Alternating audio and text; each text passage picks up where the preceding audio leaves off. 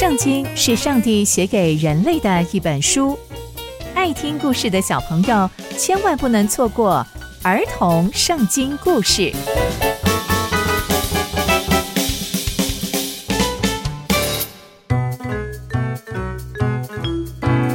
各位亲爱的大朋友、小朋友们，大家好，我是佩珊姐姐。小朋友们，今天佩珊姐姐要跟大家分享的故事是耶和华降罚。我们在前一集中知道。上帝要惩罚以色列百姓，而第一步就是要大卫王先去数点人数。没想到竟然要数点将近十个月的时间才能数点的完。那接下来又会发生什么样的事情呢？就让我们继续听下去吧。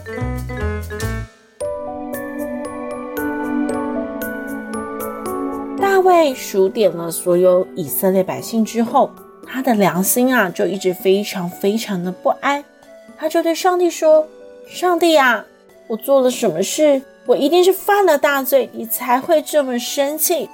我求你除去你仆人的罪孽，因为我真是个糊涂人。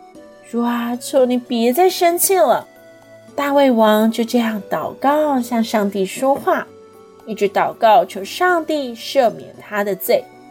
结果，当他早上起床的时候，上帝的话就临到了加德这位先知，就是大卫常会跟他请益的人。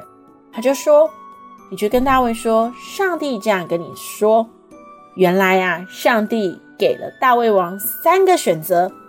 第一个，他要让以色列中七年的饥荒；第二个，或是让。”大卫王带领着以色列百姓在敌人面前逃跑，被追赶三个月；又或者是第三个选项，让以色列中有三天的瘟疫来蔓延。上帝就给了大卫王这三个选项，让大卫王好好的想一想，该用什么样的方式来惩罚以色列百姓。大卫王听到先知这样说了之后，他就说。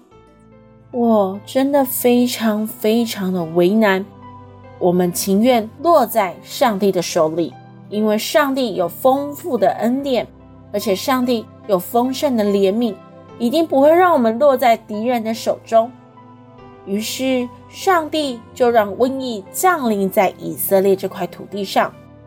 但当天使向耶路撒冷正要伸手，要毁灭耶路撒冷的时候，上帝。就后悔降了这个灾祸在以色列人中间，因为他看见百姓非常的痛苦，他内心就非常非常的难过，而且舍不得，他就对天使说：“够了，现在住手吧。”而那个时候，上帝的天使正在耶布斯人亚劳拿的大禾场那边，大卫又看见那些天使使这些瘟疫蔓延。就对上帝说：“上帝，别再这样了！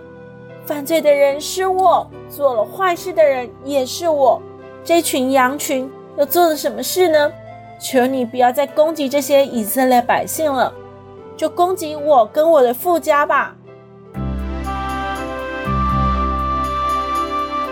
从今天的故事，我们可以知道，大卫王数点完人数之后，非常的不安。因为他不知道上帝会如何如何的来惩罚以色列百姓，所以啊，他很认真的向上帝祷告，求上帝赦免。然而，上帝给了大卫王三个惩罚的选项，这也让大卫王非常的为难。但他深信无论如何都要在上帝的手里，所以他也把这个决定权交给上帝。